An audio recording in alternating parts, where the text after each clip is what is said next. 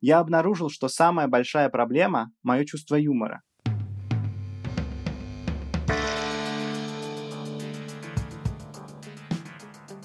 Подкаст «Читатель» делается при поддержке сервиса электронных и аудиокниг BookMate. Привет, это Феликс Сандалов. На этой неделе мы решили попросить владельцев независимых книжных магазинов рассказать об одной интересной книге, которую стоит прочитать прямо сейчас.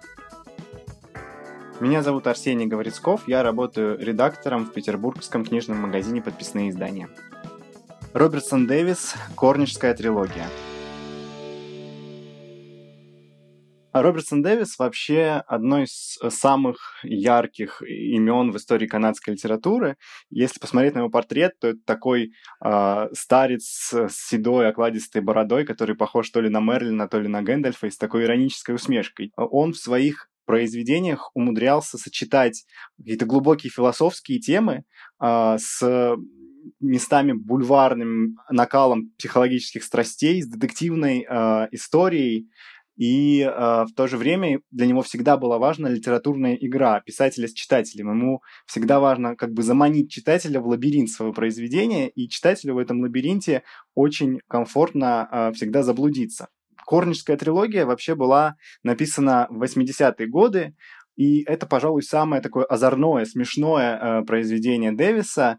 Э, все романы трилогии можно читать э, как самостоятельные произведения, но а, читать их как трилогию лучше, потому что, хотя бы потому, что там общие темы и общие герои.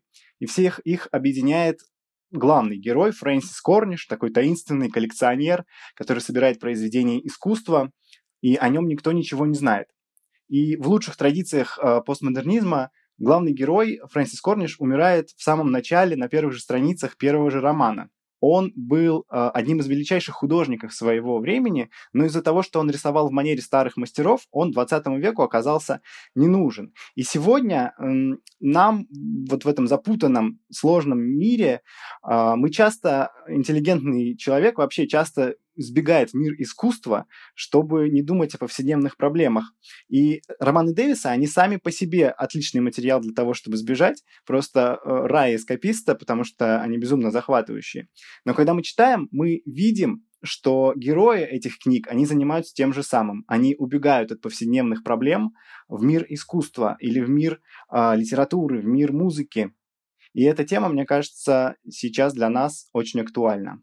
А книгу Робертсона Дэвиса вы можете купить либо у нас в книжном магазине «Подписные издания», можно заказать ее на нашем сайте подписные.ру, или прочитать э, роман в электронной версии на букмейте.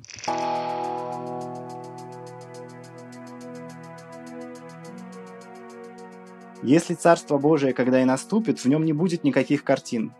Христос никогда ни в малейшей степени не интересовался искусством – его церковь вдохновила множество картин и скульптур, но вовсе не потому, что он так учил. Кто же тогда вдохновитель? Очевидно, всеми ненавидимый сатана. Робертсон Дэвис. Корнишская трилогия.